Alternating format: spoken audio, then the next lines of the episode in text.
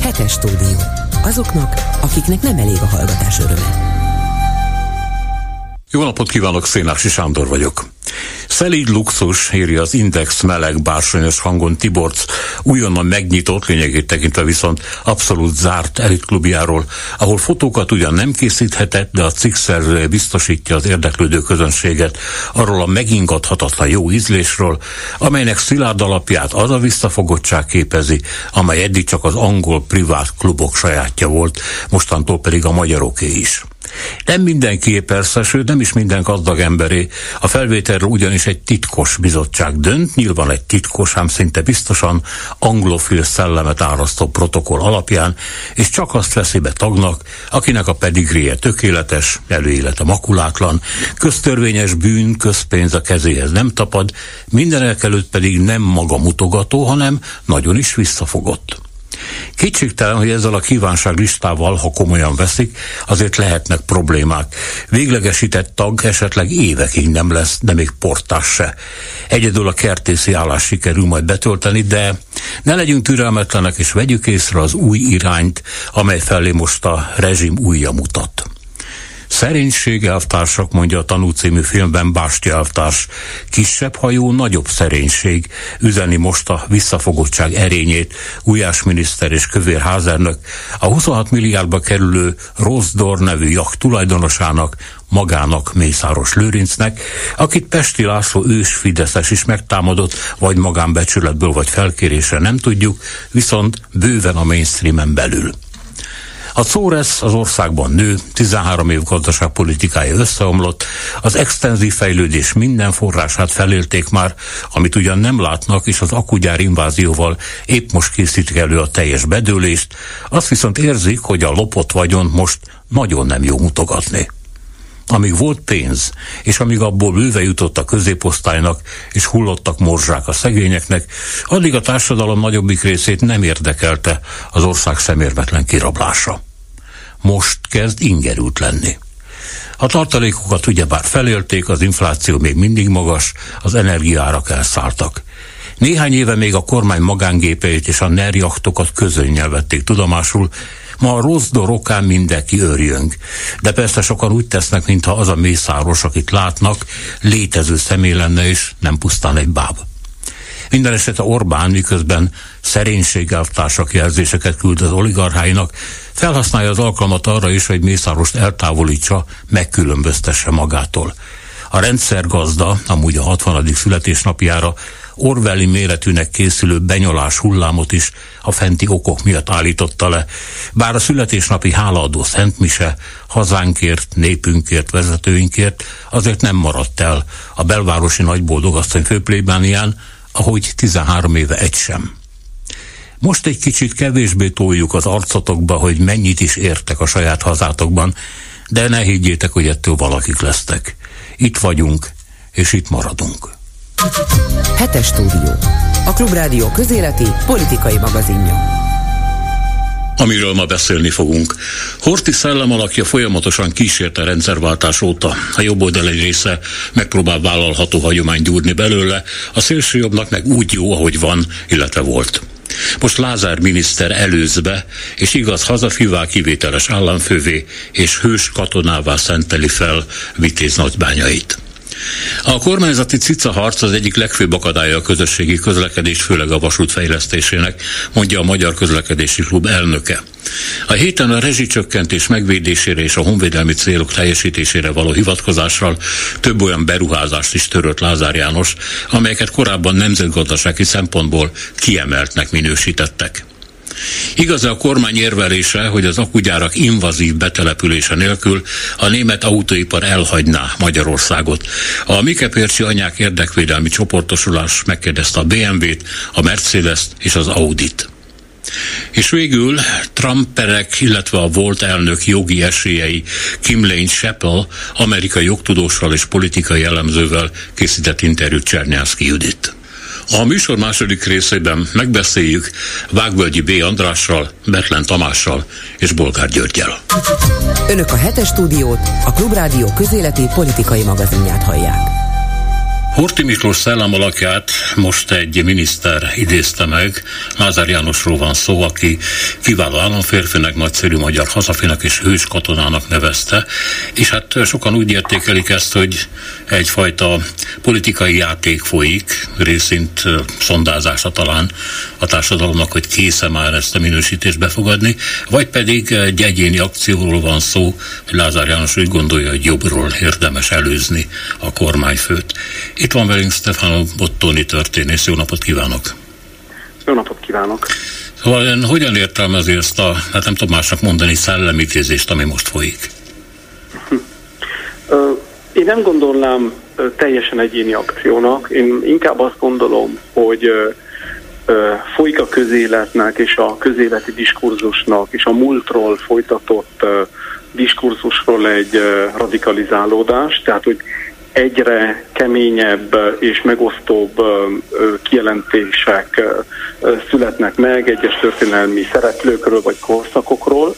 Tehát van egy tesztelés, ahogy ön is mondja, tehát folyamatosan megy a közvéleménynek a tesztelése, úgy, ahogy például a szexuális másságról folyik már évek óta egy ilyen tesztelés, vagy az etnikai különböző, az etnikai másságról, vagy akkor is folyt egy ilyen tesztelés, amikor például azt tesztelték, hogy hogyan viszonyul a magyar társadalom a halálbüntetés kérdéshez, ha a hallgatók emlékeznek. Ez 2015-ben voltak egyenesen Orbán Viktortól ilyen kijelentések feltételes módon, és akkor tesztelték.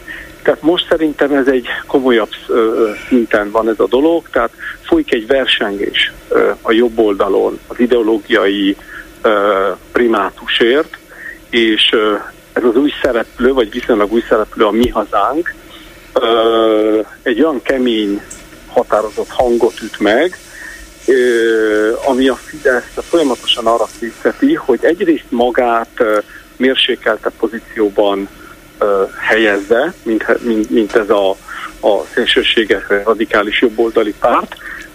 Másrészt maga a Fidesz retorikáját ilyen irányba tolja, valószínűleg felmérik, hogy erre igenis, hogy van vevőpiac, van igény, és nyilvánvalóan Horthy Miklós szerepe, a második világháború, a holokauszt, a zsidóüldözés, illetve a hazafiságról folytatott diskurzus mindig nagyon fontos.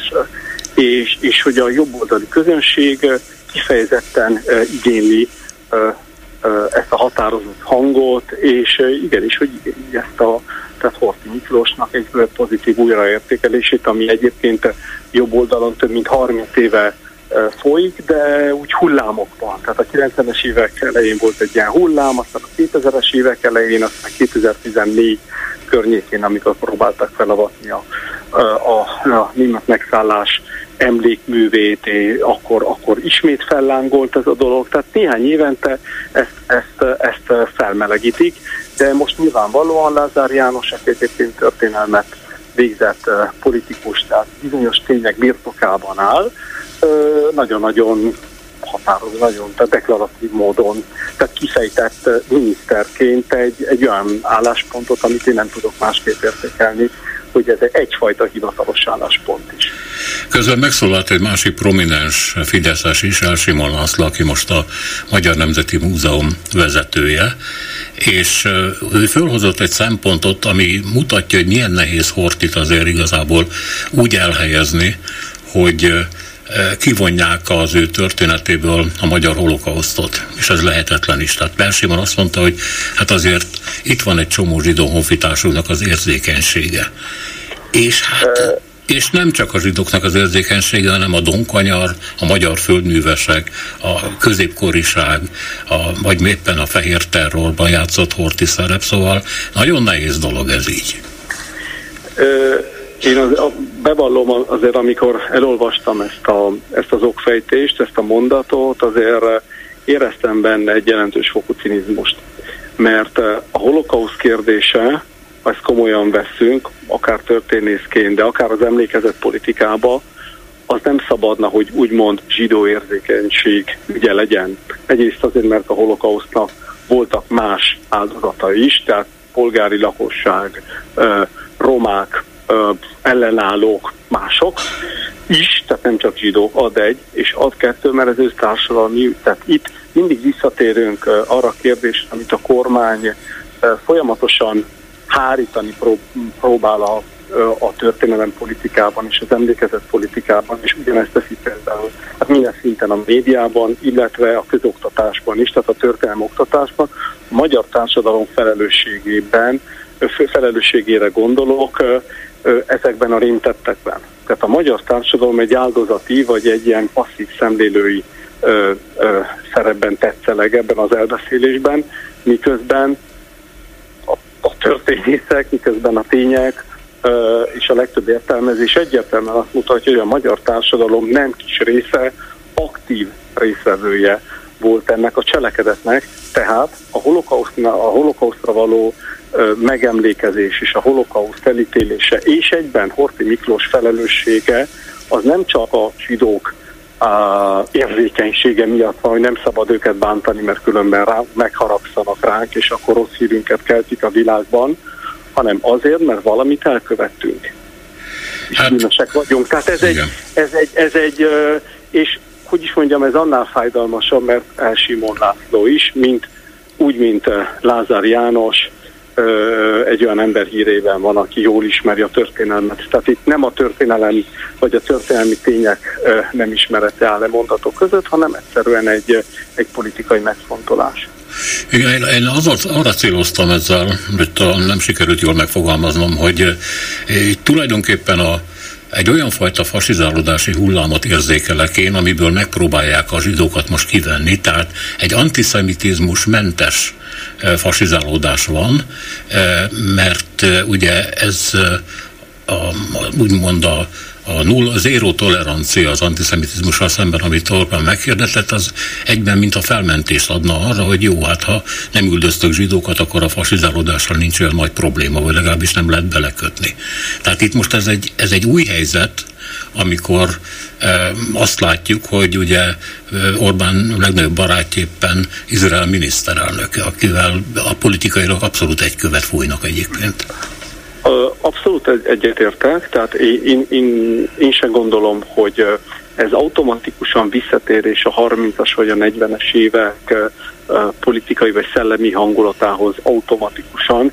Ott is végbe ment egy olyan jobbratolódás a politikai diskurzusban, ami miatt a magyarországi belpolitikai csatározásokat, vagy a magyar emlékezett politikát Izraelben nem éri a regnáló kormány által kritika.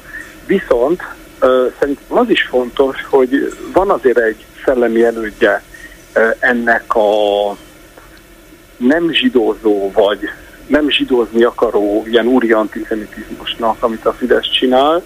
Ez éppen a Horthy Miklós-féle szellemiség, aki puha diktatúrát próbál megvalósítani, tehát a demokráciában nem hisz, tehát hangsúlyosan nem hisz a népképviseletében, tehát azt gondolja, hogy van egy arra hivatott réteg, aki vezesse a népet hagyja magát vezetni, és akkor minden jó lesz, illetve, hogy a bizonyos zsidókkal jobban kell lenni, mert nagyon befolyásosak, mert segíthetnek nekünk, miközben a többieket, a baloldaliakat, a liberálisokat, a kommunistákat, vagy másokat folyamatosan kizárjuk. Egyrészt kizárjuk a magyar nemzetestéből, tehát diszimilálódással, tehát elősegítjük a diszimilációt, illetve kijelentjük, hogy hát ők nem úgy magyarok, mint a többiek, tehát van egy ilyen, és azért Orbán Viktornak ez az egész ilyen majdnem ilyen biológiai értelemben vett nemzetfelfogása, a magyarság különleges küldetése, a magyarság miben létje, mit jelent magyarnak lenni. Tehát ez egy olyan beszédmód, ami ha dekódolni próbáljuk, nem is olyan nehéz egyébként, tehát nagyon-nagyon könnyen visszavezet a 30-as évek nemzetkarakterológiai vitákhoz és diskurzushoz. Tehát ez elég egyszerű. Tehát azt gondolom, hogy igen, próbálnak másképp állni ez a problémához, de a céljuk nagyjából ugyanaz. Tehát hogy lehet egy antidemokratikus kormányzatot úgy eladni, hogy ez például elfogadható legyen a nemzetközi közvélemény azon részének, akár mondjuk Izrael, vagy a nemzetközi zsidó szervezetek, akik azért persze befolyásosak és aktívan lobbiznak különböző kormányok, hogy ne szóljanak fel magyar ügyekben, vagy ápoljanak tovább is jó kapcsolatot a magyar kormánnyal, mert esetleg megéri nekik. Tehát azt gondolom, hogy ez a hintapolitika folytatódik, de azért fontos látni szerintem és érzékeltetni mindig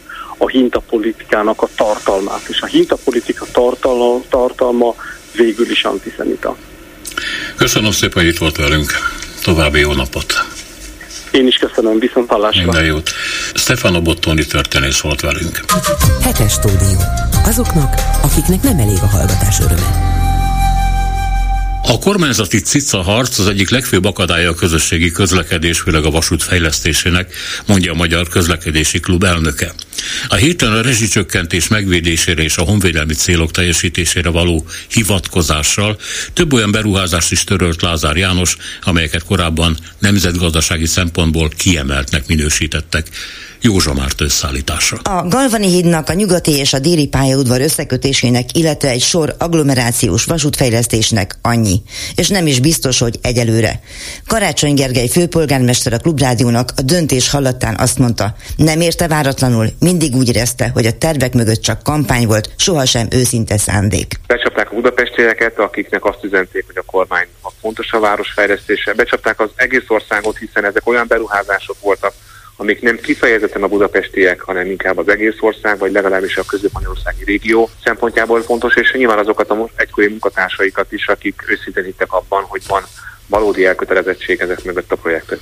És most nem azt a döntést hozták a legtöbb esetben egyébként, hogy ezeket elhalasztják, mert várnak Európai Uniós pénzre, jobb gazdasági körülményre, nem tudom micsodára, bár Godóra, hanem azt mondták, hogy ezek soha nem is fognak megvalósulni, tehát én sajnos ezekből a döntésekből inkább egy politikai arcél kirajzolását látom, amiben a kormány dafke azt mondja, hogy Budapestet nem fejlesztjük, most jön a vidék, ami persze valójában nem jön, hanem megy, hiszen például a már mellékvonalakat sorra zárják be az állam, mert nem tudja működtetni a vasúti ellátást. Tehát ez inkább egy ilyen politikai arcélépítés, hogy már pedig akkor Budapest, a bűnös nagyváros, most akkor meg lesz büntetve, azért, mert az ellenzékre volt mersze szavazni a parlamenti választáson. A leállított beruházások és a vasúttársaság élén történt tisztogatások miatt Vitézi Dávid volt közlekedési államtitkár is felháborodott. Szerinte ezzel több 10 milliárd forintnyi tervezési munka kárba vész. Ráadásul ezzel Magyarország közlekedésének korszerűsítése került végreszélybe. Magyar vasútválságban van. Ahogy mondtam, van egy strukturális válság, ami egy évtizedes nagy adósságnak a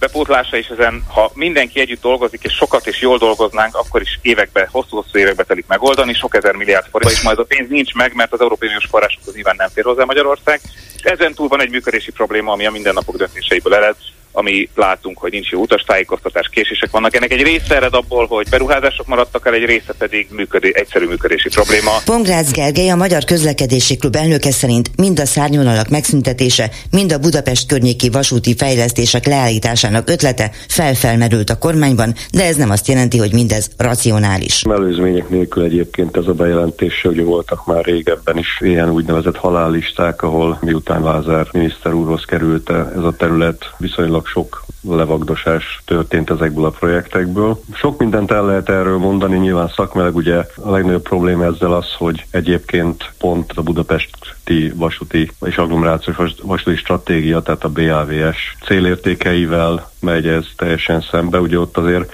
nagyjából az lett kimondva, hogy minden Budapestre bejáró, mondjuk fővonalon 15 perces közlekedést illene biztosítani az elővárosi vonatoknak. E felett kell még nyilván távolsági és tehervonatokra is gondolni.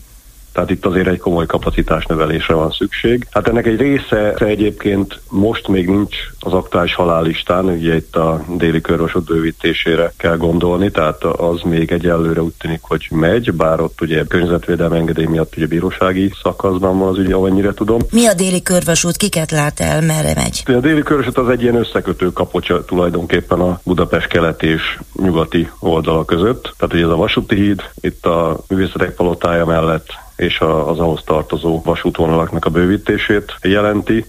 Most abban nem menjünk bele, hogy ez mennyire van túlárazva, ennyire nincsen, most ezt nem szeretném találgatni, inkább maradjunk a szakmai oldalnál, tehát hogy maga a kapacitásbővítés egyébként elengedhetetlen ahhoz, hogy az elővárosi vasútot is bővíteni lehessen, ugye különben hiába jön be sok vonat, ha nincs hol mennie, tehát itt nagyjából erről van szó. Igaz, hogy közben ugye a mostani halállistára felkerült egyébként a keleti résznek a Rákos környéki kapacitásbővítés is, tehát azt lehet mondani, hogy kezd biztosítani a minisztérium azt, hogy ne is jöhessen be elég vonat. Ez a Pest-Újhely útpalota, a Rákosfalva, Rákosszentmihály direkcióra gondolunk? Igen, ott lenne egy kapacitásbővítés, egy részleges, ugye 3 vágányra bővítés, illetve új megállóhelyek létesítése, külön szintű kereszteződés kialakítása. Tehát egy csomó olyan dolog egyébként, ami nem túl látványos, már főleg ezek a keresztődések meg a pluszvágány, ellenben ahhoz szükséges lenne, hogy rendes sűrűséggel tudjanak bejönni onnan is vonatok. Mit jelent az, hogyha nem tudnak rendes sűrűséggel bejönni? Tehát akkor nyilván azt jelenti, hogy az emberek autóba ülnek. Hát és azt jelenti, hogy nem férnek fel az utasok a vonatra gyakorlatilag.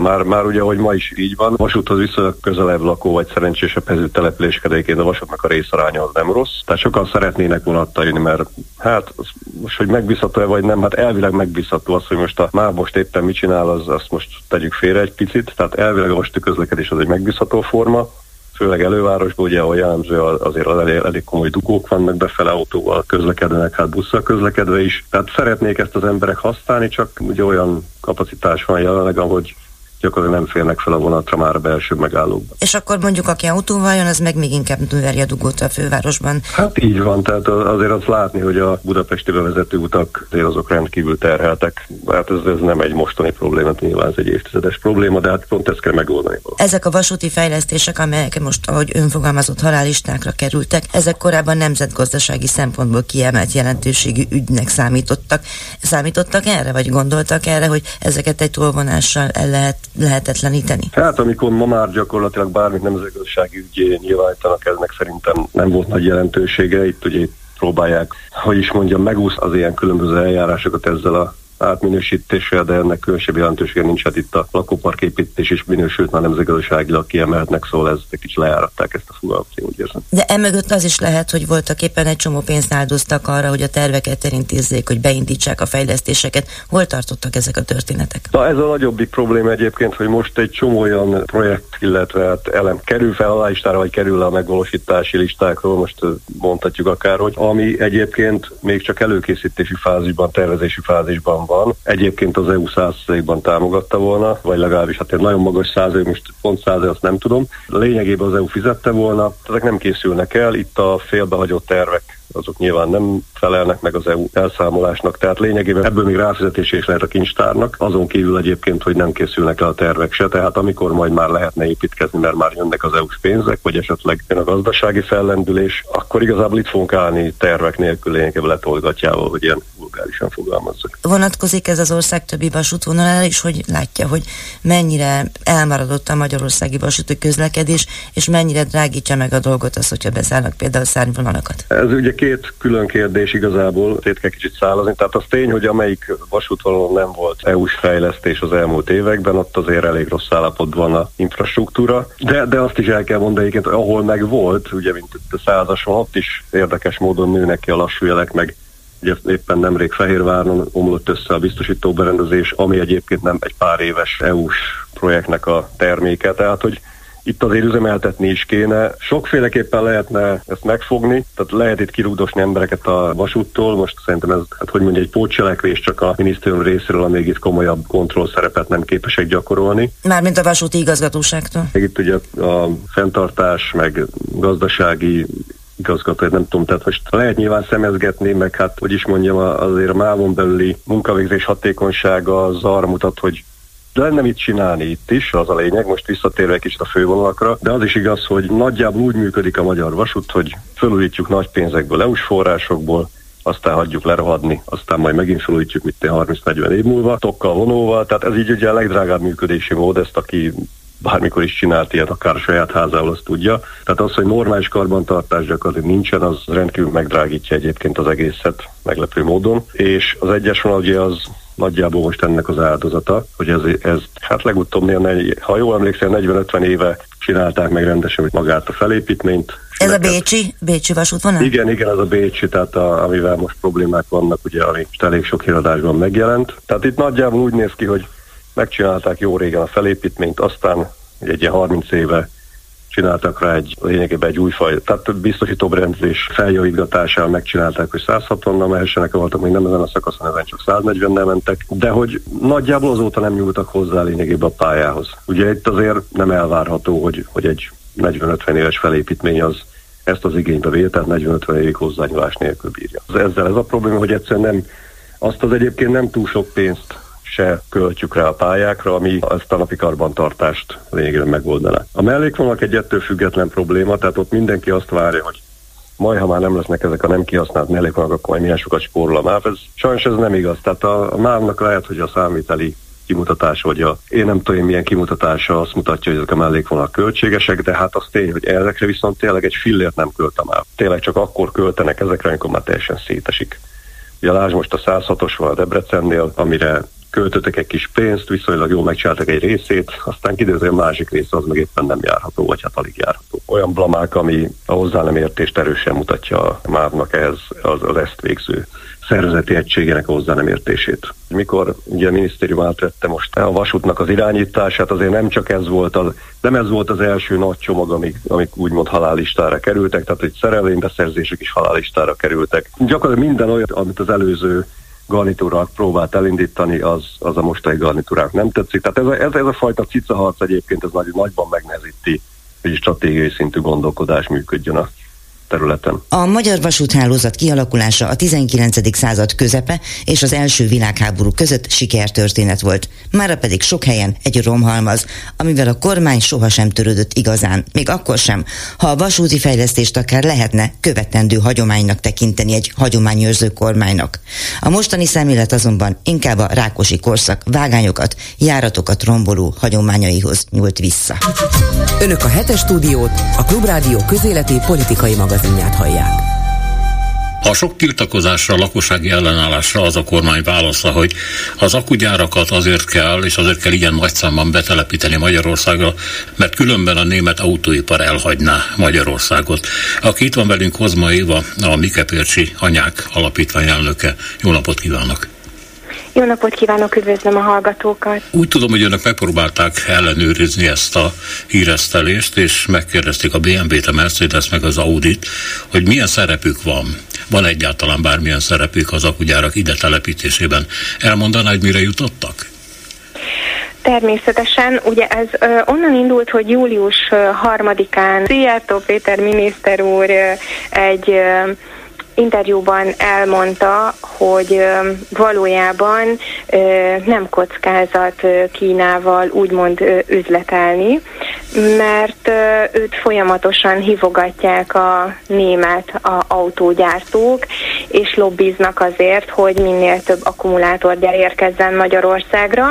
Mi ezt így komolyan vettük, és akkor úgy döntöttük, hogy mind a három autógyárnak, tehát az Audinak, a Mercedesnek és a BMW-nek is feltesszük ezt a kérdést, hogy valóban ők ragaszkodnak-e ahhoz, hogy ezek az akkumulátorgyárak ilyen mennyiségben, ilyen nagyságban ideérkezzenek Magyarországra, mert hogyha összeadjuk azt a rengeteg sok gyárat, ami valóban ide fog érkezni, az azért egyértelművé válik, hogy jóval túlmutat ezeknek az autógyáraknak a kapacitásán. Uh-huh. Tehát, hogy itt sokkal több akkumulátort fognak gyártani, de a lényeg az, hogyha ugye itt ez egy olyan politikai lobby, ami hogyha ez tényleg így működik, azt nem vagyok biztos benne, hogy a külügyminiszternek ezt így kell lefolytatni. És itt ezekre a levelekre válaszoltak is a gyárak. Itt az Audi az egy röviden megfogalmazta, hogy nem áll módjukban állni, vagy nem áll módjukban tájékoztatást adni arról, hogy mit egyeztetnek Magyarország kormányával. A Mercedes egy kicsit jobban kifejtette, hogy nagyon odafigyelnek arra, hogy sikeres legyen a zöld átállás, és a beszállítóik is betartsanak minden szükséges betartandó szabályt, de hogy azt azért kihangsúlyozták, hogy ezeknek a betartásáért azért a helyi hatóságok a felelősek, és ugye ezzel szintén komoly problémánk van. A BMV pedig azt üzente, hogy szívesen megtárgyalják velünk anyákkal egy gyárlátogatás keretein belül. Erre még nem, és itt azt írták, hogy meg is keresnek majd ezzel a továbbiakban minket, itt még ez nem történt meg. De annyi történt, hogy a BMW Group igazgatója egy német lapnak adott interjút, és azután adta az interjút, hogy megkapták a levelünket, és itt azért a német iparpolitikát azért... hogy is mondjam, bírálta. Tehát, hogy felelőtlennek tartotta azt, hogy kivonják a belső égésű motorokat, és teljesen elkötelezik magukat a zöld átállás keretén belül az elektromos autók felé.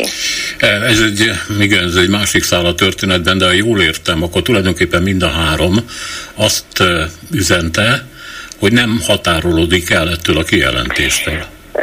Valójában nem, ugye hát nem mondtak sem igent, sem nemet, tehát ez egy ilyen, igen, valójában igen. Jó, ezek után, hogy mondjam, csak még megérte volna kinézni, de hát gondolom ez majd a tevékenységnek egy következő fázisa lesz, hogy folyik ezeknek az gyáraknak a telepítése Németországban, mekkora ott az ellenállás, van-e? Hogyan követi a kormány ezeknek a beruházásoknak a kivitelezhetőségét, hogyan védi meg a lakosságot, a ivóvízkészletet, a levegőt, stb. Tehát, hogy mit vesznek ott komolyan és mit nem. Igen, mert... ez egy nagyon-nagyon fontos kérdés. Mi konkrétan a német CET-jel kapcsán kezdtünk el úgymond idézőjelben nyomozgatni, és úgy tudjuk, hogy ez egy sokkal kisebb gyár, az egy barna mezős beruházás, de még az ellen is volt tiltakozás, ott folyamatos ellenőrzések vannak, tehát, hogy egészen más a hozzáállása. Ráadásul még azt is tudni véljük, hogy Szlovéniában, Szlovákiában és Lengyelországban is voltak tiltakozások, itt különböző akkumulátorgyárak vagy az akkumulátorgyárakhoz kapcsolódó esetleg katód, szeparátorfóliagyár vagy feldolgozó, mert azért azt ne felejtsük el, hogy az itt legyártott akkumulátorok, tehát amit Magyarországon legyártanak, azt Magyarországnak vissza kell venni, tehát azokról gondoskodnia kell majd Magyarországnak, és azt sem, hogy a jelenleg már működő akkumulátorgyárak nagyon magas selejt aránnyal dolgoznak, tehát 30 akár 40%-os selejtel, és hát amit így Ikladon és Abasáron megtapasztalunk az illegális szemétlerakás kapcsán, ez egyre gyakoribbá fog válni. Tehát, ez megmagyarázza, hogy miért épül ennyi újrafeldolgozó az akkugyárak mellett. Igen. Pontosan, csak hát ezek ugyanolyan, ha nem több vizet használnak föl, tehát ezeknek is borzasztó magas a vízigénye, tehát ezekre mind oda kellene figyelni, és nem azt... mondom, hogy itt teljesen el kell zárkózni, mert ugye nagyon sokan úgy gondolják, hogy az anyák itt teljesen a jövő ellen vannak. Mi azt gondoljuk, hogy itt mérlegre kellene tenni, hogy mi az a feltétlenül szükséges, nem pedig tulajdonképpen bevállalni itt a zöld átálláshoz szükséges rengeteg akkumulátort, mert így Magyarország szenvedi meg az összes ezzel járó ipari nehézséget, és tényleg ez egy nagyon új iparág, nincs még rendesen kidolgozva, egy csomó technológiának a határértéke, a szennyező ereje, tehát hogy ezekre sokkal jobban oda kellene figyelni. Hát, és mi lesz az önök saját kis beruházásával? Ma úgy értem azzal, ami ellen tiltakoznak, az dolog hogy áll most? Hát mi itt igyekszünk mindent megtenni, amit a CETL és az EVE Energy ellen csak megtudunk. Azt látni kell, hogy egy Dávid és Góliát harca van teljes mértékben. Mi legalább csak az anyák, legalább 15 népszavazási kérdést adtunk be, és mindegyik el lett utasítva. A katasztrófavédelmi és környezetvédelmi engedély meg lett lett támadva, ehhez rengeteg anyagot szolgáltatunk azoknak a személyeknek, akik megtámadták ezt. Közadatigénylésekből, hát a közadatigénylések kapcsán rengeteget kértünk ki, és ezek feldolgozása is folyamatban van, de például ami egyértelműen és nagyon fontosan kirajzolódik itt a közadatigénylésből, az a szürke víz. Ugyanis ugye folyamatosan arra hivatkoznak, hogy itt a víz a szürke vízből lesz biztosítva. Hát itt egyértelműen a debreceni vízmű felé irányított kérdésünkre adott válaszból kiderül, hogy semmilyen technológia nem áll erre még rendelkezésre, de még csak föl sem lett kérve a szürkevíz előállítására a vízmű, úgyhogy itt a szürkevíz az egy ilyen jól hangzó, de üres fogalom, igen. Amit még fontosnak tartok, hogy a debreceni önkormányzat ellen egy törvényességi felügyeleti eljárást is kezdeményeztünk, pontosan itt a közadatkérések kapcsán, ugye, hogy kirajzolódott felénk, hogy itt azért sok minden nem úgy történik, ahogy kellene, és ezzel akarjuk ugye a törvényes működést rákényszeríteni az önkormányzatra.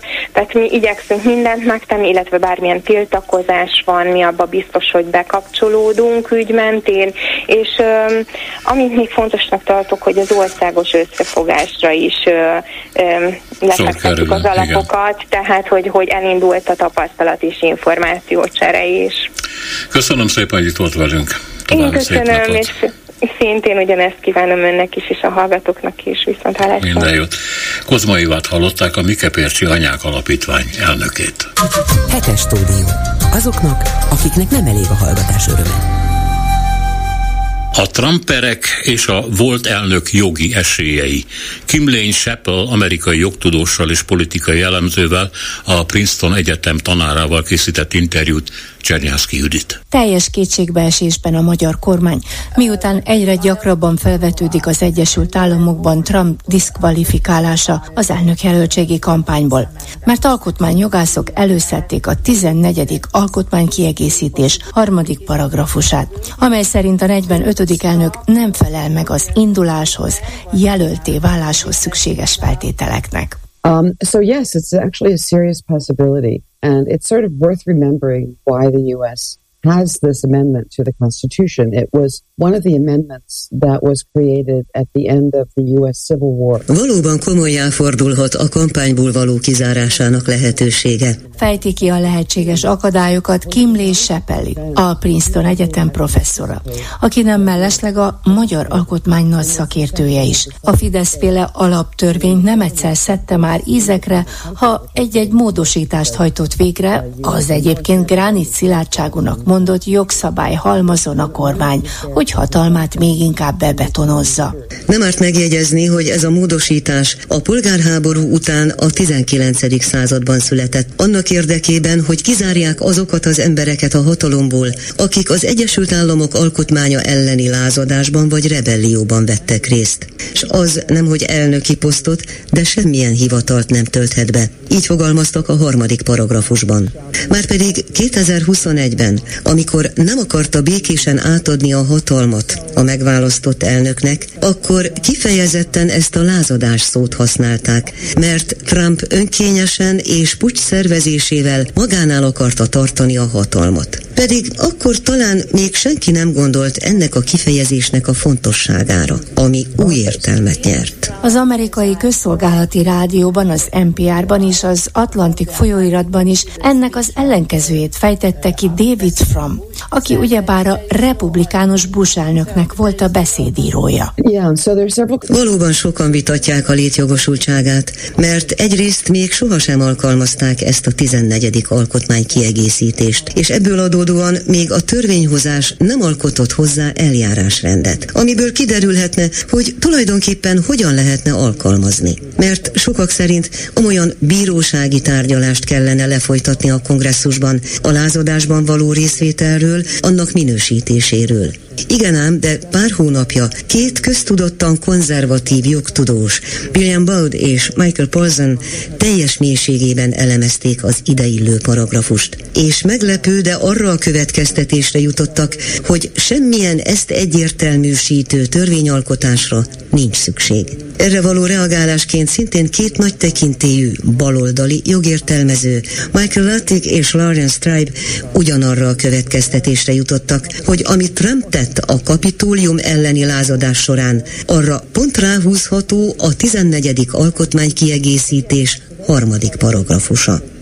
Ki indíthatja és folytathatja le ezt a jogi procedúrát? Az ügyész, a bíró, és nyilván szövetségének kell lennie, nem? Ez megint egy faramúci helyzet, mert a jelöltté válás kvalifikációját az adott állam szabályai határozzák meg. Tudva lévő, hogy ugyan szövetségi szintű az elnökválasztás, azonban a konkrét törvényi megfelelőségek állami szinten vannak szabályozva. Méghozzá 50 állam a maga külön választási törvényeivel szentesíti az elnököt. Erre élő példát szeretnék felhozni, ami most éppen Colorado-ban lett központi téma, miután egy 25 éves jelölt szeretne indulni, de akit elutasítanak a szövetségi bírák, mert az alkotmány szerint 35 évesnél fiatalabb elnökjelöltet nem lehet megválasztani. Colorado-ban megy a vita, és a végén nyilván az alkotmánybíróságnál fog kikötni, és minden bizonnyal Trump esetében is ez lesz, ha végül diszkvalifikálják. Na már most akkor épp ahhoz az alkotmánybírósághoz kerül az ügye, ahol egyrészt 6-3 arányú, eltorzult republikánus többség van, másrészt pedig 3 maga Trump ültetett a székébe. Köztudott, hogy nem évekre, hanem úgymond életfogytiglan választják meg az alkotmánybírákat, ha csak betegség vagy egyéb családi probléma miatt le nem mond tisztségéről. Nos, így valóban borítékolható a volt elnök melletti kiállás, viszont erre az esetre itt van a 4-szeres vád alá helyezése. Lehet ez igazi akadálya a megválasztásának? Yes. Right. Trump has, these 4 criminal cases. Nos, igen. Itt ugyebár a büntető törvénykönyv szerint 4 eljárás folyik Trump ellen, de nekem úgy tűnik, hogy ez még 2 vádemeléssel ki fog egészülni. Ugyanis Arizonában áll, azaz hamisan kiállított elektorokkal akarták manipulálni a választásokat. A republikánusok által állított elektorok azonban teljes egészében kimerítik a választási csalás fogalmát, hisz ott demokraták állíthattak ki elektorokat, mert ők nyerték meg az államot. A másik pedig a Willard ügy lesz, amit a Willard Hotelről neveztek el Washington DC-ben, ami egészen közel van a Fehérházhoz. Tudomásom szerint már a vádesküdtszék rakja össze a bizonyítékokat, amelyek a Willard-féle vádemeléshez vezethetnek. Itt tanácskozott ugyanis 2021. január 6-án, a lázadás napján Rudy Giuliani és Roger Stone, akinek a neve a Watergate kapcsán hangozhat ismerősen. Itt volt Steve Bannon is, aki nagy Orbán rajongó, nem egyszer járt már Magyarországon is. Trump telefonhívásait ellenőrizve kiderítették, hogy közvetlenül a Fehérházból, konkrétan a háborús tanácskozó teremből érkeztek hozzájuk az utasítások, hogy miként állítsák le a választási eredményt megerősítő szavazást a Kapitóliumon. Igen ám, de tudjuk jól, az igazságszolgáltatás malmai lassan őrülnek. Kicsivel több mint 1 év van hátra a választásokig. Lezárulhat ezekből egyáltalán valamelyik ügy? Egyik sem fog, egészen biztos. Azt el tudom képzelni, hogy le is zárul a tárgyalásos szakasz 1-2 esetben. Esetleg bűnösnek találják az elnököt, aki azonnal fellebbez. De ugyebár végül ezek az ügyek is az alkotmánybíróságnál fognak kikötni. Márpedig, ahogy mondtam, Trump emberei ülnek többségében a taláros testületben. Ráadásul nincs semmilyen törvényünk vagy jogi útmutatónk és eljárásrendünk arra az esetre sem, ha a perek és a bűncselekmény elkövetésének kihirdetése ellenére megválasztják Trumpot elnöknek. Hogy akkor mi a teendő? Beül a börtönbe? Lehet onnan elnökölni? Vagy mert elnök, ezért nem kerülhet börtönbe? Nos, ezek még kiforratlan és igazán izgalmas dolgok. Szóval azt lehet még elképzelni, hogy a sajtó nyilvánossága megváltoztatja a republikánus szavazókat, miután a perek és eljárások részletei nagy port vernek fel. És akkor egyszer csak azt mondja a párt, hogy nem lehet a pástra küldeni egy olyan jelöltet, akit minden bizonnyal elítélnek. Ennek azonban most épp az ellenkezője látszik. Minél több a vádemelés, annál több a támogatója és annál nagyobb Trump népszerűsége. Valóban egyre csak nő a népszerűsége, mint amikor a harcos a menet élén elölviszi a zászlót.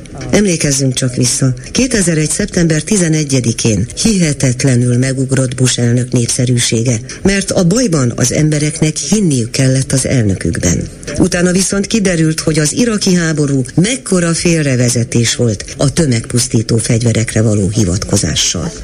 Mennyire lehet komolyan venni a Joe Biden elleni impeachment eljárás kezdeményezését? És kell-e tartani attól, hogy a fia, Hunter Biden elleni újabb vádemelés befolyásolhatja a demokrata jelölt esélyeit, és akkor Trump kerül nyerő helyzetbe? Joe Biden has done nothing wrong.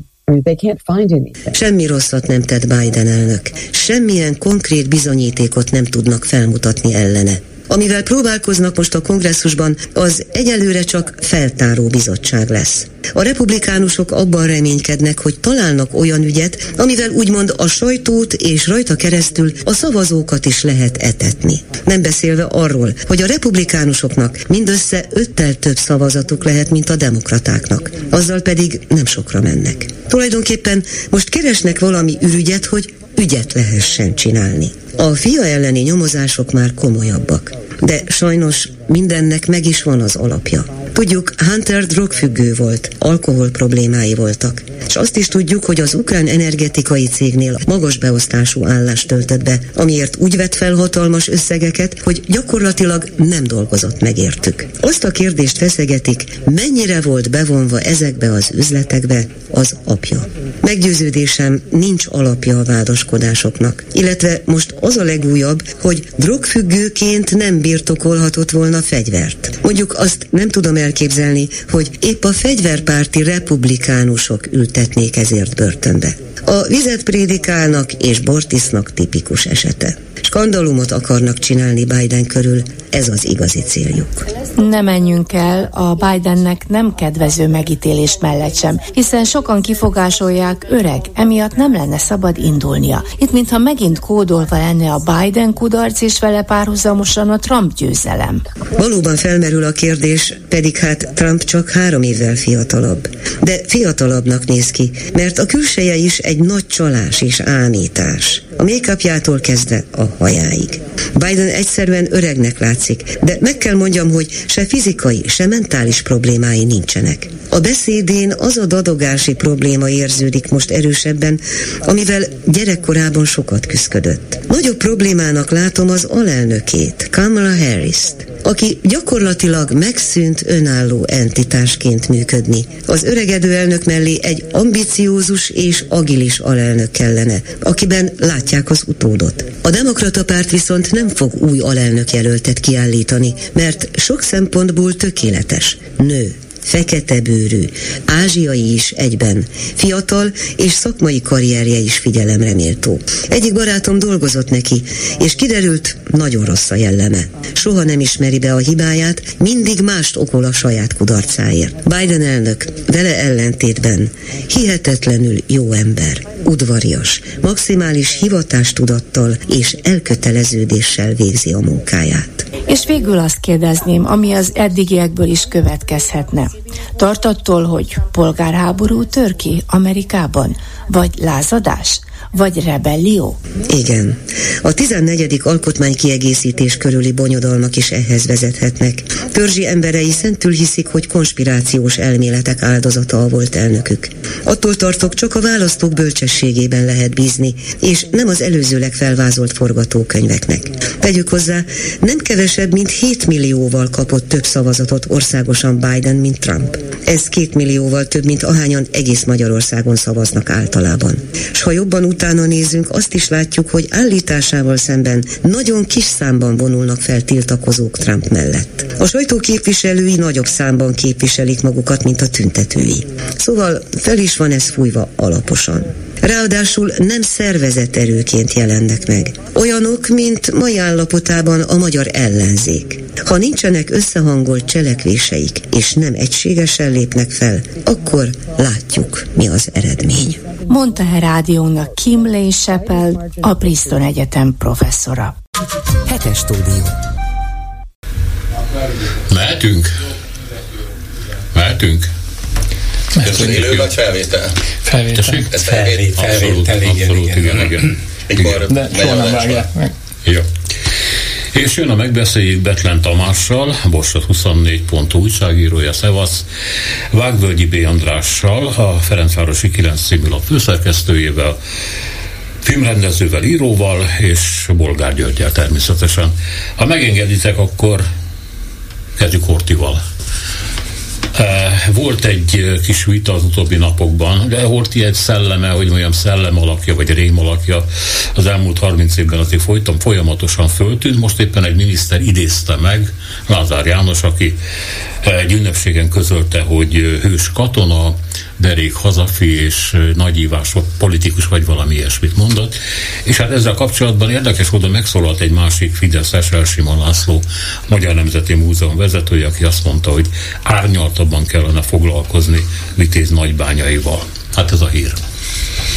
Hát, hogyha megszólalhatok ebben az ügyben, én azt gondolom, hogy a Horthy értékelésnél az első komoly probléma, ugye 1941. október 15-e után az volt, hogy amerikai barátaink őt tanúvá tették a Nürnbergi perben, és nem vádlottá. Tehát én azt gondolom, hogy a különböző ilyen Horthy értékelések, amiben beletartozott ugye az is, hogy 93-ban Kenderesen volt egy újra temetése, ami hát némileg, ugye Antal József miniszterelnök nem ment el oda, de különböző kormánytagok jelen voltak, és azt gondolom, hogy ez egyfajta ilyen Horthy kultusz persze előhozott. Én azt gondolom, hogy Horthy nem kerülhetett volna ebbe a helyzetbe, ebbe a szerepbe, ebben az ilyen ambivalens szerepbe, hogyha a Nürnbergi perben őt is kérdőre vonják, illetve vád alá helyezik. Állítólag Sztálin sem akarta ezt. Nyilván politikai okai voltak ennek, tehát nem akarták ugye elvadítani a magyar közönséget. Én ettől függetlenül azt gondolom, hogy azért lett volna relevanciája annak, hogy Horthy ott legyen a fő németekkel Nürnbergben a vádlottak padján. Na de képzeljük el, hogy mi lett volna, hogyha valóban ott van a vádlottak padján, és olyan ítélet születik, ami miatt nem tud menni emigrációba, akkor most milyen ünnepségeket rendeznének Kenderesen. Ezt én rátok bízom, hogy kitaláljuk. Ami nekem feltűnt a újratemetés 30. évfordulóján rendezett eseményen az, hogy korábbi években akár 93-ban is csak magánemberként, szigorúan magánemberként jelentek meg politikusok, most viszont hivatalosan egy miniszter volt az, aki beszélt Horthyról. Voltak ott még miniszterek, de ők már nem tagjai a kormánynak, és ahogy látjuk, vagy gondolom valamennyien láttátok a beszámolókat, azért elég jelentős száma van azoknak az embereknek Magyarországon, akik úgy gondolják, hogy csak is a kommunista, hát még ezt is kimerem mondani, hogy nehogy Isten, a zsidó újságírók azok, akik gerjesztik, és történetírók, akik gerjesztik ezt a rossz történelmet Horthyról, és ő igazából egy jó ember volt, és nem is lenne Magyarország. Azt hiszem, az egyik miniszter ezt mondta, volt miniszter, nem is lenne ma Magyarország, hogyha nem Horthy lett volna a kormányzó abban a 24 évben. Jó. Annyi különbséget tegyünk azért, hogy a sírnál újra temetés helyszínén nem volt ott Lázár János.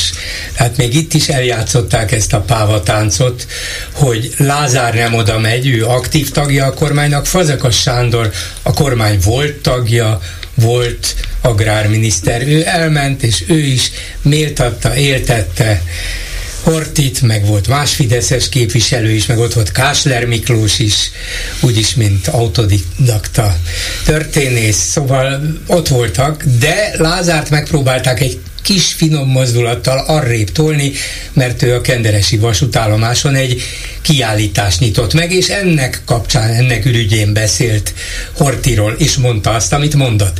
Csak azt akarom ezzel mondani, hogy mindez nem jöhetett volna létre Orbán Viktor nélkül. Ez az orbáni politika, nyilvánvalóan nem, hogy engedélyt kértek tőle, hanem ez így volt megszervezve a Rogán minisztériumban, Orbán jóváhagyásával. Igen, megemlékezhettek róla, de Lázár nem ide, hanem oda. Talán nem kérték be a beszédet előre Lázártól, hanem rábízták, hát végül is nem kell mindent a szájába rágni, tapasztalt politikus, és lehet, hogy Lázár megérezte, vagy úgy érezte, hogy itt az alkalom, hogy szélsőjobbról előzze Orbánt.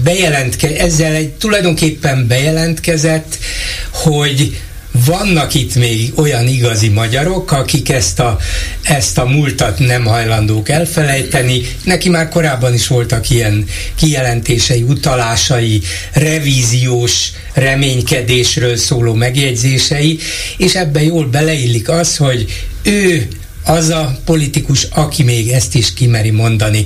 És ezzel szerintem egy lépéssel tovább ment annál, mint amit Orbán mondott Trianon századik évfordulóján, akkor emlegette Horthyt kivételes államférfiúként, de itt Lázár még egy kicsit erre ráerősített, és ezzel feltűnést keltett. Annyira, hogy talán csütörtökön volt, igen, hogy Szijjártó Péter külügyminiszter kénytelen volt fogadni a Mazsihisz új elnökét, Grósz Andort, mondta, hogy hát már mióta ismerjük egymást, ő is győri, én is győri, nagyon nagyra becsüljük egymást, és így tovább, és természetesen a magyar kormánynak a zéró toleranciája az antiszemitizmussal szemben továbbra is érvényben van, és Izraellel is a legjobb kapcsolatokra törekszünk, ugyanis Budapesten az izraeli nagykövetség kiadott egy kis Twitter nyilatkozatot, hogy azért Horthy dicsőítése, ez nem elfogadható dolog Izrael számára.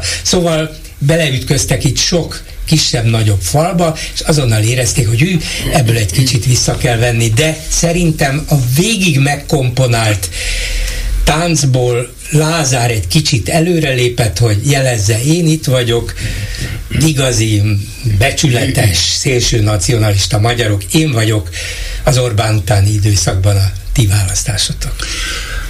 Részben ez is, de én azt is gondolom, hogy említetted a Rogán minisztériumot, hogy nyilvánvalóan ebben a média tervezésben és média dizájnban, amit itten előadnak, és én is azt gondolom, hogy ez egy nagyon erősen központilag szervezett dolog, hogy itt azért nagyon sok minden van, amit el kell fedni. És amit el kell fedni, abban arra az ilyen, hogy mondjam, szóval viszonylag kis téttel rendelkező, ugyanakkor erős érzelmeket megmozgató nyilatkozatok, mint hogy akkor a Horthy újraértékelése, stb. Ezek viszonylag olcsó dolgok arra, hogy elfedjék azt, hogy 20-valahány százalékos az infláció, növekedés, az most már lassan a zéró tartományban van, az Európai Unióhoz való viszony az ugye pokoli, a NATO szövetségesekhez való viszony pokoli, ebben a ukrán-orosz háborúban az állásfoglalása, a kormány állásfoglalása valójában egyre inkább látszik, hogy tarthatatlan, az emberek nem hülyék, amikor azt látják, hogy hát mondjuk egy augusztus 20-i ünnepségre nemhogy az osztrák, vagy a szlovák, vagy a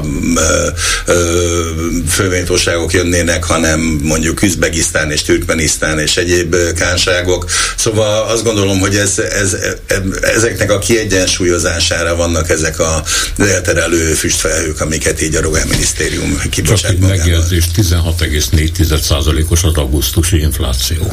Hát, viharosan közeledünk a nulla felé. Hát volt 23 is, hogyha jól tudom, én nem vagyok gazdasági szakember, de azt is 26 fölött is volt. Az élelmiszerinfláció az, ami egyébként leginkább ugye a kevésbé tehetőseket érinti, az ugye volt 40% százalék fölött is, most nem tudom, hogy mennyi. De abban igazad van, hogy 19,5. Mennyi? Élelmiszer 19,5. De abban igazad van, hogy az első 8 hónapra számított infláció az 20% fölött van. Lehet, hogy a legutóbbi valóban lement 16 valamennyire, de összességében az első 8 hónapban 20 fölött vagyunk, persze. Igen. Van még Horthyhoz valami? Mondjad. Nekem egy érdekesség, ami nem az én érdemem, mert az interneten találtam ezt a cikket, egy HVG cikk, és összehasonlítja a múlt század elejének fejlesztéseit, beruházásait egy Kenderes nevű településen, ugye amikor a kormányzó volt hatalmon, illetve Felcsútnak az elmúlt 10-20 éves fejlődését, és meglepő párhuzamokat talált a cikk szerzője. Kigyőzött. Hát ugye ezt még nem lehet eldönteni, hiszen a mérkőzésnek még nincs vége, hogy mindannyian ismerjük, vagy a híres mondásból, elhíresült mondásból tudjuk, hogy nem lehet tudni, hogy melyik település fut be majd győztesen ebben a versenyben. Mindenesetre hihetetlen fejlesztések történtek, akkor villamosítás, közműépítés, fürdőiskolák, és gyakorlatilag örömmel, parlamenti felhatalmazással, szavazásokkal kerültek oda ezek a pénzek önként állami költségvetésből. A helyzet, a sors, hogy történelem úgy hozta, hogy Lázár szerepel a következő hírben is. Ez ugye hát részint egy mámos. Bocsánat, hadd szóljak közben, nem tudtam, hogy mivel folytatod, de Kövér László elhíresült beszédét nem hozzuk ide. Ugyanis a kettő összefüggő, pápán beszélt. Luciferisták, illuminátusok? Nem, Jézus gyilkosainak utódai. Jézus gyilkosainak, ez a kulcsmondat. Jézus gyilkosainak utódai. Igen, luciferistáktól kezdve jakobinusokon, bolsevikokon át, globalistákig, és mostanában transhumanistákig. Nem tudom, hogy tudtál, hogy miről beszél, de tegyük föl. Felteszem, igen, nem. Tegyük föl, hát ennyire legyünk jó hiszeműek. De azt is tudta, hogy az biztos tudta, hogy kik Jézus gyilkosai. És ha ezeket, mármint a zsidókat összepárosítja, és az ő követőiknek, az ő utódaiknak tartja a jakobinusokat, bolsevikokat, a mai globalistákat, hát ez a nagy 2000 éves zsidó összeesküvésnek az előadása. Szerintem ez nem a Rogán minisztériumban íródott, Kövérnek minden bizonnyal nem kell leadnia az ilyen beszédeit. Nagyon régóta elgurult a gyógyszert, tehát ezt azért lehet látni minden nyilvános. De a dolog borzasztó. A dolog borzasztó, de hogy elgurult a gyógyszer, az már egy nagyon régi történet. Csak azzal a különbséggel, hogy ő nem akarja előzni Orbánt.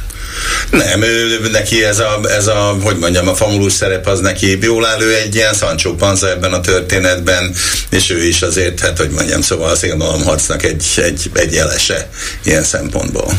Na jó, tehát akkor most van egy zéró tolerancia, ugye, amit az a kormány hirdetett ki, és ennek a rendszernek két, hogy mondjam, nagyon jelentős szereplője követte el egy héten belül ezt a két, vagy több mondatot.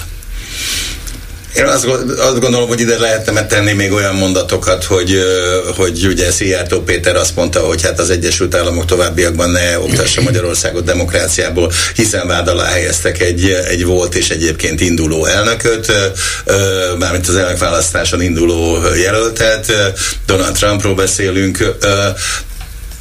Nyilván, hogy mindenben belekapaszkodnak, és mindenben próbálnak valamilyen módon ködösíteni azt a helyzetet, ami egyébként teljesen tartatatlanná vált. Hát ugye ugyancsak Lázár Jánoshoz kötődik az, hogy hány beruházást vontak vissza a következő évekre, nem tudom én, a Gálváni hídtól a Szegedi Harmadik hídig, szóval azért egy csomó minden. Orbán erre a szerepre, erre a negatív szerepre kérte föl, és előre látható volt, hogy nem lesz népszerűbben természetesen.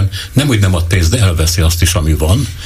És hát ez az előzés, hogyha úgy van, ahogy Gyuri mondja, akkor ebben benne van, hogy ő érzi, hogy ez a szerep, ez csak vesztést hoz neki. Nézd, én nagyon kevés embert tartok a magyar kormányból önálló karakterrel rendelkező személyiségnek, Lázár János ilyen. Tehát Lázár János, látszik is, hogy azért volt olyan időszak, amikor félre volt állítva, hogy akkor egy ilyen ménes gazda volt valahol, nem tudom, Mezőhegyesen, gumicsizmában átsorgott kilométerköveken, stb. Nem gondolom azt, hogy szóval, hogy ő benne biztos, hogy van egyfajta ilyen hatalmi ambíció, és nyilván számára is fontos az, hogy ne legyen annyira köthető azért a nagyvezérhez. Hát akkor még egyszer belevágok, tehát egyes fővonal Budapest-Győr-hegyes halom, ugye itt a lassító jeleket ki kell tenni, döntött tovább, mert olyan vacak állapotban van a pálya. Lázár, ugye a megszorítások ember ezt fölháborodásra vette tudomásul, és közölte, hogy tegye le a lantot a MÁV-nál, aki nem talál 31 vagy 32 milliárd forintot arra, hogy felújítsa ezt a pályát. Aztán elindult egy ilyen, hát most már úgy hívják, hogy cica harc, ugye Vitézi Dávid és Csepregi Nándor között, ex-államtitkár, mostani miniszterhelyettes, mert Vitézi neki ment a minisztériumnak, hogy hát gyakorlatilag nem csinálnak semmit, most kirúgtak egy MÁV vezérigazgató helyettes, két ember szerepelt a hírekben, aztán módosították, hogy az egyik, Virág István, az aktív maradt, hogy ez mit jelent, nem tudom, de nincs kirúgva. Szóval egyet távolítottak el. Hát ez a gombolyag van most ebben a pillanatban. Erről gratulálunk hozzá. Nem, de hát ebből is csak az derül ki, hogy Lázár mindenütt meg akarja mutatni magát, még abban is, akkor is, ott is, ahol, amiben ő egyfajta negatív szerepet kénytelen játszani, mert az, hogy a Budapest-Hegyeshalmi vasútvonal kvázi összeomlik, vagy majdnem összecsuplik, le kell állítani a leggyorsabban menő vonatokat, vagy le kell lassítani legalább. Hát ez egy kínos dolog, nyilván a felelős miniszter ilyenkor vagy összehúzza magát, és azt mondja, hát sajnos nem volt elég pénz, meg kell érteni, de azért mindent megteszünk, hogy ez a normális, vagy általános miniszteri hozzáállás. Nem, Lázár egyébként az Orbáni politikának, gyakorlatnak megfelelően azonnal ellentámadásba lendül, azonnal letámadja azokat, akik nyilván helyreállítanák, hát ez a dolguk, a MÁV vezetői ellen, hogy tessék találni abban a 800 milliárdos költségvetésben 32-t, aki ezt nem találja meg, hát gratulálok, keresgéljenek ők is, vagy miért nem Lázár találta meg, hát én vagyok a felügyelő miniszter, ott az a 32, nincs.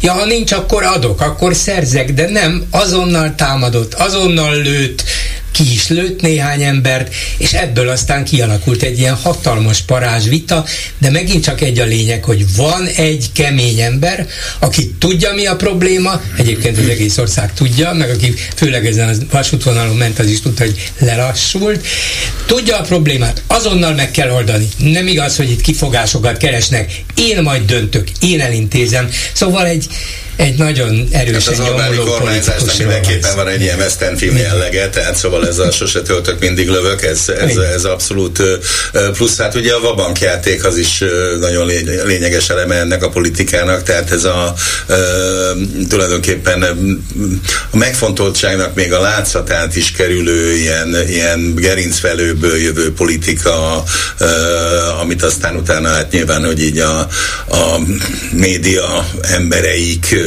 ugye most itt a sajtóklub munkatársaira gondolok elsősorban, tehát szóval ugye ezt nagyon erősen is fel is tupírozzák, és hát akkor ahhoz képest azért mindig lehet középre menni.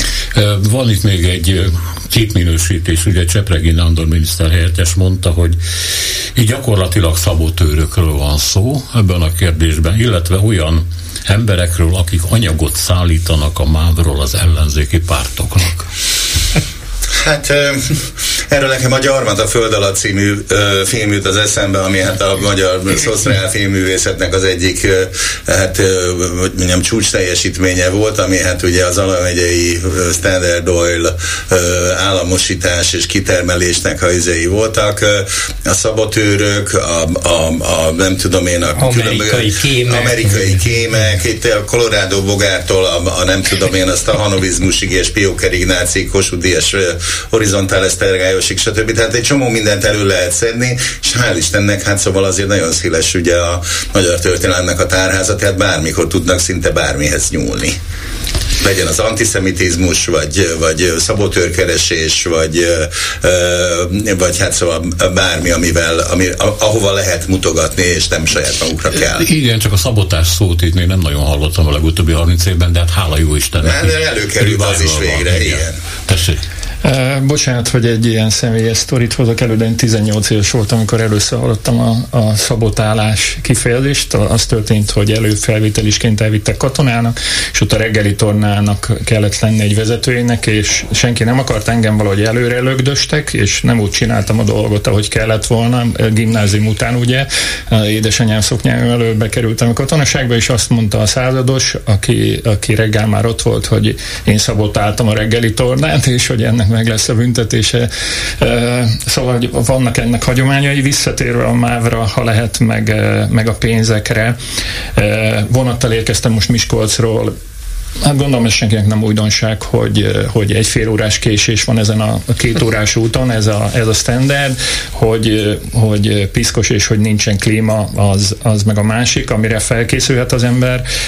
Miért nem egyébként közben a sebességet kíváncsi voltam, és volt, hogy 100 km/h felett ment a szerelvény, úgyhogy ezen a vonalon nem volt baj, ilyen műszaki okok miatt, meg más vonatra várva kellett végül ezt a fél órát belekalkulálni. Ami a pénzt illeti, egy vasúti felüljáró épült nemrég Miskolcon, több évtizedes várakozás után, 15 milliárdos költségvetéssel, mert egyéb utakat is tettek mellé. Ez azt bizonyítja számomra, hogy mégse olyan könnyű elővenni akár 15 milliárd forintot sem, nemhogy 32-t, és akkor az előbb arra céloztatok, hogy minden hallgató, vagy legalábbis újságíró nagyjából sejtő, hogy mi van ebben az országban. Mehetünk tovább. Akkor most ez rád lesz szabva, Tamás. Van Felső Zsolca és van Alsó Zsolca. Alsó Zsolca kap ha minden igaz, egy szlovén akku újrafeldolgozót, Felső Zsolca 52 milliárdért egy alkatrészgyárat. És hát itt meglehetősen nagy ellenállás van természetesen. A helyi lakosok azt mondják, hogy az életünkről, a gyerekeinkről van szó, és nem fogjuk hagyni. Az újrafeldolgozó a nagyobb baj, ugye 31 tonnát vállaltak a napi feldolgozásban, és 40 tonna tárolás, ezt ugye tudjuk, hogy mit jelent. És hát továbbra is technológiai kérdések nincsenek eldöntve, mondják a tiltakozók, például a szürke víz, amivel olyan nagyon szeretnek dobálózni hivatalosan, az elő nem állítható ebben a pillanatban, azt viszont tudjuk, hogy a újrafeldolgozó üzemnek olyan szűrési technológiát kellene használni, amivel a nehéz fémeket kiszedik a vízből, ez pedig még egyáltalán nagyon bizonytalan lábakon áll. Hát körülbelül ez van. Hát ez egy elég bonyolult kérdésnek tűnik most, ha lehet, akkor kezdem azzal, hogy ez egy szlovén cég, amelynek 3 tulajdonosa van, és eléggé ismeretlen a múltja, gyakorlatilag idén alakult. Az egyik tulajdonos tiszteletbeli konzul, tehát nem kizárt, hogy van politikai kapcsolata, és gyakorlatilag múlt kedden egy videóból tudtam meg a kisvárosnak a lakossága, hogy egy ilyen üzem fog épülni, mégpedig egy olyan csarnokban, amit idén tavasszal adtak át azzal, hogy ez lesz a Magyar Posta logisztikai központja ott a régióban, de csak a felét foglalt el a posta, a másik felére pedig beszeretne költözni ez a vállalkozás. A legnagyobb probléma szerintem az, hogy a tájékoztatás és ez a tempó, ez mindenkit meglepett. Tehát, hogy nem kérték ki még az önkormányzat véleményét, se a polgármester sem tudott a dologról. Ez azért lehet, hogy példanélküli, meg az is példanélküli, hogy a polgármester és a testület a lakosság mellé állt az ügyben, és elmentek először a vállalkozás által a helyszíre meghirdetett fórumra, ahol nagyjából egy ilyen 150-200 ember volt, és bekiabálásokkal tarkított volt ez az esemény, szigorúan 1 órában. Az is terjedt erről a dologról, hogy lincs hangulat volt, de azt meg kell mondanom, hogy ilyesmire nem került sor. Igaz, hogy biztonsági őrök gyűrében hagyta el a helyszínt a tulajdonos, az előadó. Illetve volt egy másik fórum, amit pedig az önkormányzat hirdetett meg, és ezen a fórumon Csordótig megtelt a közösségi ház, és ott próbáltak ötleteket találni arra, hogy hogyan lehetne megakadályozni azt a dolgot, amit igazából nem akar a város. Hát én ehhez nem tudok úgy igazán hozzászólni, azt gondolom, hogy amit itt a Tamás elmondott, ez megint csak egy nagyon tanulságos csebben a tenger történet, hogy mi zajlik ebben az országban. Ötletszerűség, felülről irányított gazdaságtervezés, tulajdonképpen olyan technológiáknak a bevezetése, ami, hát hogy mondjam, szóval legalábbis Európában szokatlan. Tehát az, hogy most itt akkumulátor nagyhatalom legyen Magyarország, hát őszintén szólva én azt gondolom, hogy ez megint csak magyar emberek egészségével és hát végsősorban az életével való reszkírozás, az a bizonyos vabank, amiről egyébként korábban beszéltünk, hogy hú, de nagy dolog lesz ez, stb. Nyilvánvalóan, hogy egyébként ez sok szempontból ez az egész akkumulátor biznisz valahol ugye kínai érdekeket, kelet-ázsiai érdekeket szolgál. Nagy hasoncsúszás lesz ebből, hogy hát ugye a kínai gazdaság az azért momentán az eddigi tulajdonképpen majdnem 40 éves töretlen fejlődés után most éppen ha nem is visszacsúszni, de stagnálni látszik, és hát nyilvánvalóan azért erre nem lehet, hogy mondjam, nagyon hát várakat építeni, azt gondolom. Úgyhogy elhibázottnak tartom ezt az egészet, ettől függetlenül persze természetesen nagyon fontos a Kínával ápolt gazdasági kapcsolat, de óvatosabb lennék. Azt mondod, hogy nagy hasoncsúszás lesz a vége, mert nem tudod, hogy a 2036-os budapesti olimpián már a hasoncsúszás is olimpiai szám lesz. De szerintem... Végre. Egyébként pedig hát legyen ez majd a berlini olimpiának ugye a 100. évfordulója, ugye, ahol hát szegény Hitler milyen ideges lett, mikor Jesse Owens megnyerte ugye az atlétikai futószámokat. Akkor azt nem kapjuk meg, azt majd India vagy Kairó fogja megkapni, nem Budapest, de szerintem a Sanyinak volt igaza a kérdésfeltevésben. Azt mondta, hogy alsó Zsolca ezt kap, felső Zsolca azt kap. Hát ez a lényeg. Nagy vezérünk és kormánya ezt is ajándékozza a népének, azt is ajándékozza, abszolút váratlan ajándékokat, meglepetéseket hoz, hát nem tud mindenkit előre értesíteni. Neztek itt van egy jó kis akkumulátorgyár, vagy egy ilyen akkumulátor hulladék feldolgozógyár, vagy egy szétszerelő, vagy összeszerelőgyár. Hát nem értitek, hogy mi a világ egyik legnagyobb, legfejlettebb, leghaladóbb országa leszünk, de már félig vagyunk is. Nem hajlandók az emberek megérteni, ez a baj. Gurgumbuli Verdi Muhammadovra emlékeztet ez, ugye, aki a türkménbasi. Ezt mond még egyszer. Gurgumbuli Verdi Muhammadov. Kimondta egy egyszer. Igen.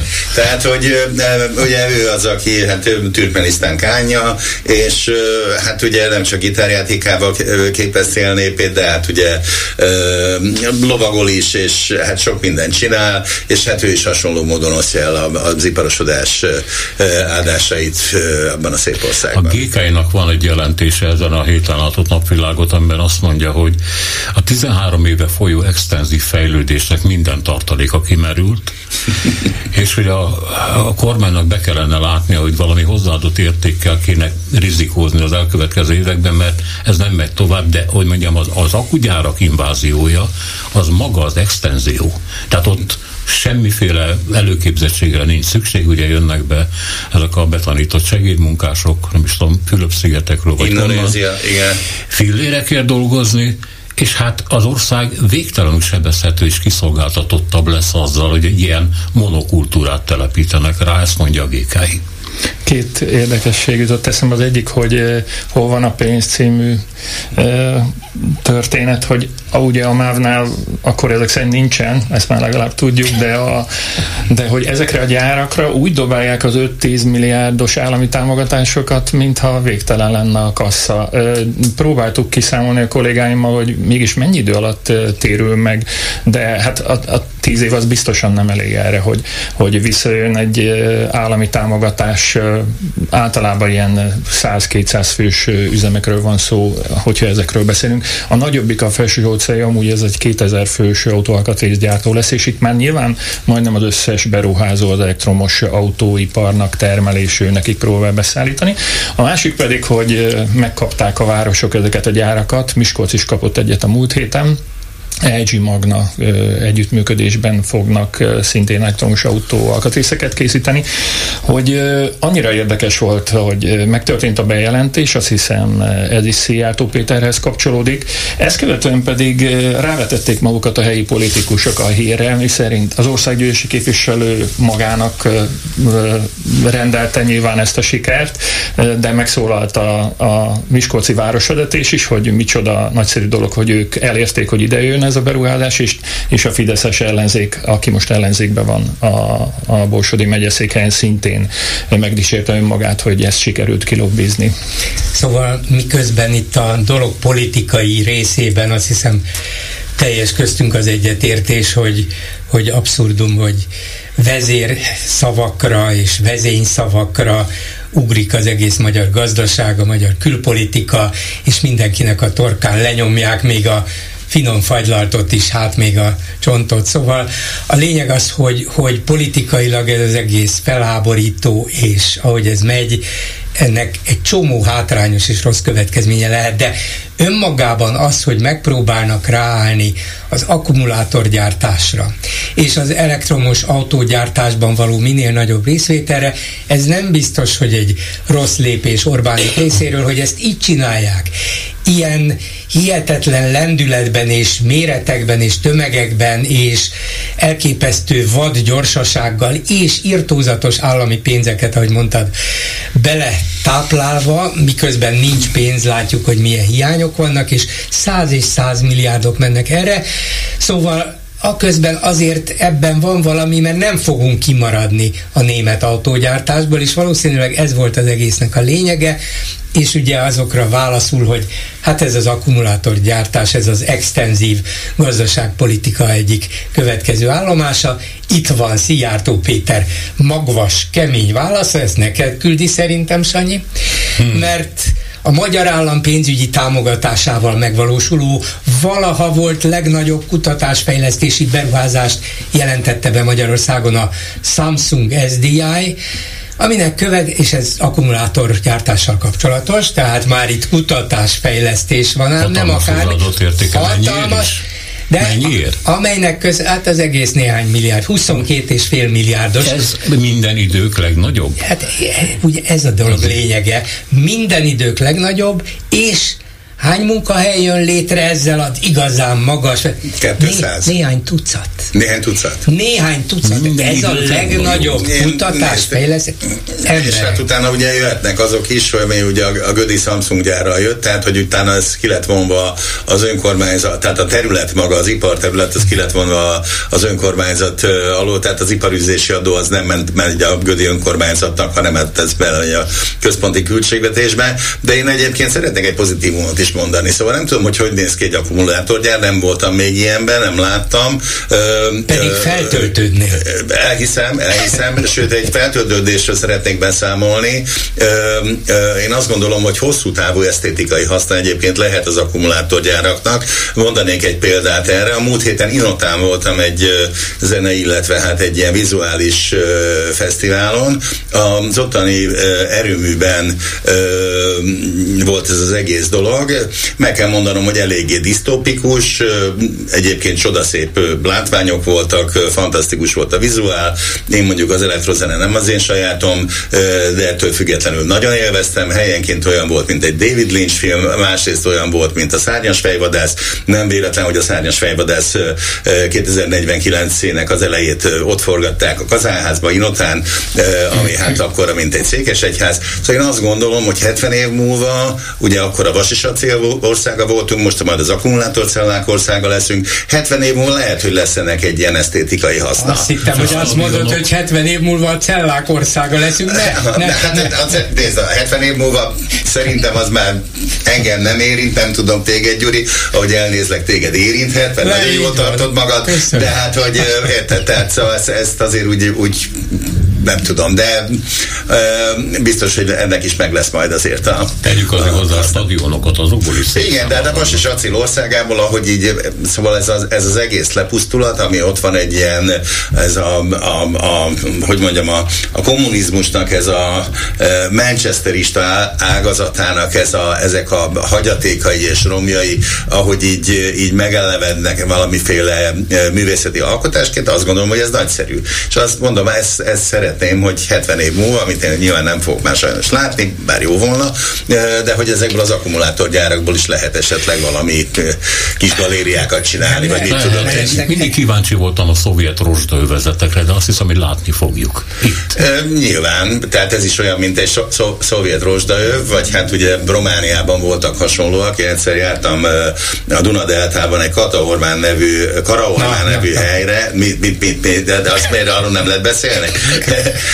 Figyelj, az olyan már volt. Ott is, nem, hát ez mondjuk régebben volt, tehát körülbelül 20 éve, de egy ilyen, a Ceausescu utolsó időszakában felépült valamiféle ilyen Wolfram gyár, hozzá egy város, a város az teljesen kietlen, és én mondjuk nagyon tetszett nekem az a látvány, hogy lovagszabarok és összférek legelnek egy szerelőcsarnokba. Tehát ennek is megvan azért egy ilyen bizarr esztétikai varázsa. Tehát én azt gondolom, hogyha erre játszik ugye az Orbán kormány, és mondjuk nem, mit tudom én, futszal stadionokat akar majd a jövőben ugye az akkumulátorgyárakból csinálni, akkor szerintem ez...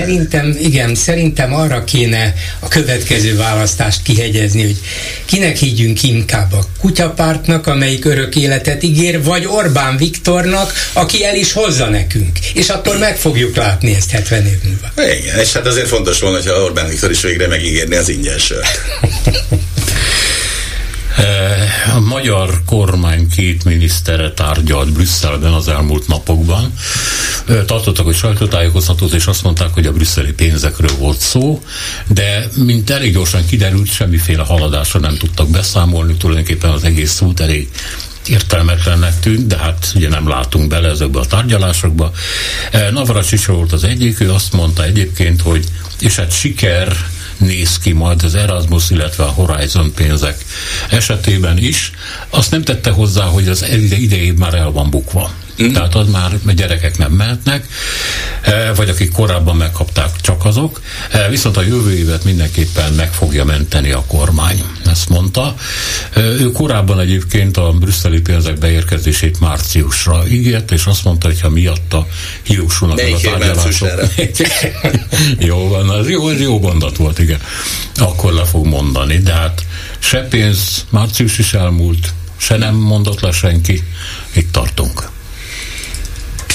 Én azt gondolom, hogy ez a Erasmus dolog, ez egyébként számomra nagyon felháborító, őszintén felháborító, tehát azt gondolom, hogy ez jövőgyilkolás, ez a magyar fiataloknak, diákságnak, egyetemi hallgatóknak egy olyan szintű pofon, amin én őszintén szóval nagyon csodálkozom, hogy ez nem hoz sokkal erőteljesebb reakciókat egyébként a diák társadalom. Én azt gondolom, hogy ez tényleg egy jövőgyilkolás, szóval... Hát a Horizon program kiírás az hoz bármiféle lázadás hangulatot, a tudós társadalomban, nem? Nem, tehát nekem egy régi meglátásom az, hogy amiben most élünk, az valójában egy ilyen legalábbis szociálpszichológiailag egy ilyen kádárista ne szólj szám, nem fáj fejem típusú morfológikumokra épül, ami aztán az egész ugye megvan ezzel a korábban emlegetett hortista, vagy hát neohortista nacionalista irredent a szószal le van öntve, de tulajdonképpen ez én nagyon régóta úgy látom, hogy 57 május 1-ének az országa lettünk, nem a október 56. De az a kérdés, hogy a 70-es években tartunk, vagy már a 80-as években? Nem, én mindenképpen a 70-esben. Igen, mindenképpen a 70-esben. Hogy milyen megoldás születik, az se részletezte szerintem a miniszter úr, tehát hogy lesz megoldás, nem? Vagy csak ezt mondta, vagy ő a Erasmus visszaállítását állította, vagy azt vizionálta? Mindenesetre... Nem, a mondatai annyira nem voltak egyértelműek, hogy én beszéltem Arató Lászlóval, aki azt mondta, hogy igen, a Navracsics mondatai nem lehet elmenni, mert nem közölte a buktát, ami erre az évre már megvan. Csak arról beszélt, hogy a magyar fiatalok semmiképpen nem maradnak itt, de már kimaradt egy csomó. Igen. És amikor elindult ez az egész történet, azt hiszem idén januárban jelentették be, hogy nem lesz Erasmus a folytatásban, akkor lehet, hogy tévedek. Lehet, hogy már a múlt év végén. Igen. Mi mindenesetre januárban találtunk egy információt a Miskolci Egyetem Neptun rendszerében, ugye ez a hallgatóknak, oktatóknak szóló belső rendszer, arról, hogy oroszországi ösztöndíjak teljesen nyitottak, és de ez komoly, és nem vicc, tehát hogy lehet jelentkezni. Természetesen egy picit utána néztünk, elsősorban afrikai és ázsiai országban jelenleg népszerűek ezek az ösztöndíjak, de benne vannak a Miskolci Egyetem programjában is, több más Magyarország egyetem is kínálja ezeket. Egyébként érdemes volna utána nézni, hogy még mindig benne vannak-e, mert bár hát már majdnem egy évvel a háború megindítása után még mindig benne volt, az már önmagában is döbbenetes, de most már 1 és 3/4 évvel a háborúin kezdete óta még mindig benne volnának, hát az azért botrány. Jó, hát figyelj, el tudunk képzelni azért teoretikusan olyan helyzetet is, hogy az orosz hadseregben magyar önkénteseket toborozzanak, mert hát miért ne?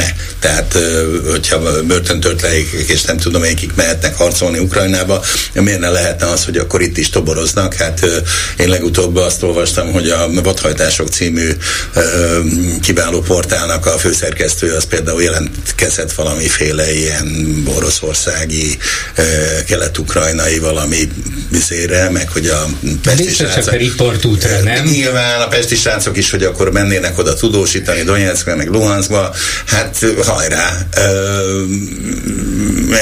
Kíváncsian várom ezt is. Szóval mondom, én azt gondolom, hogy sokkal élesebb válaszokra volna szükség ebben az országban ahhoz, hogy itt dolgok változhassanak, és nem hogy mondjam szép szóval, hogy nem elfogadni ezeket a ködösítéseket, füstöléseket, stb., amiket mondjuk egy ilyen, akár a Horthy ügy, de hát sok mindent mondhatunk. Tehát itt szóval szabad ne feledd el, hogy ez az egész ilyen rogelminisztériumi propaganda, ködösítés, ez azért megérné azt a misét, amit meg kellene tartani neki. Minden esetre egyre világosabbnak látszik, hogy Orbán már nem akar megegyezni. Sem Erasmus, sem Horizon, sem az összes többi ügyben, ugye sértődötten nyilatkoznak, hogy mi mindent megcsinálunk, még azon is túlmentünk, amit egyáltalán mi alkotmányunk lehetővé tenne, feladjuk szuverenitásunk egy részét, csak hogy megegyezzünk. Érdekes, Brüsszelben a legkülönbözőbb politikai állású bizottsági tagok és egyéb felelős vezetők azt mondják, de hát nem, hát itt ezt és ezt kellene csinálni, nem csináltátok, mert nem akar megegyezni, mert most már nyilvánvalóvá válik, hogy még ha megegyezne is, ezek a pénzek nem segítenek rajta például a jövő évi választásokig. Ehelyett arra kezdett tenni egyre nagyobb tétet, hogy ezt az európai választást úgy állítja be, mint Európa felszabadításának, Magyarországról inspirált és bizonyos értelemben Magyarországról vezetett, összehangolt szabadságharcát, hogy Orbán Viktor vezetésével az új nemzeti érdekeket képviselő úgynevezett szuverenista pártok majd hatalmas győzelmet aratnak, és Orbán ösztönzésére, Orbán által kitűzött irányvonalat követve, hát ha nem is kifejezett többséget szereznek az Európai Unióban, de megváltoztatják az európai erőviszonyokat, és akkor majd jövő, mondjuk egy év múlva, amikor nagyjából már feláll az új Európai Parlament, Európai Bizottság, bizottság, akkor majd a mi feltételeink alapján újra lehet ezeket tárgyalni, addig nincs értelme.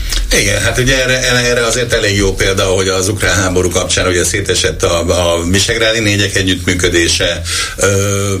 Jó, Orbán most bízik abban, hogy már Szlovákiában esetleg a Ficó párt megnyeri a választást. A lengyelek nagyon élesen elfordultak Orbántól, pedig hát ugye az együttműködés az nagyon fontos volt neki.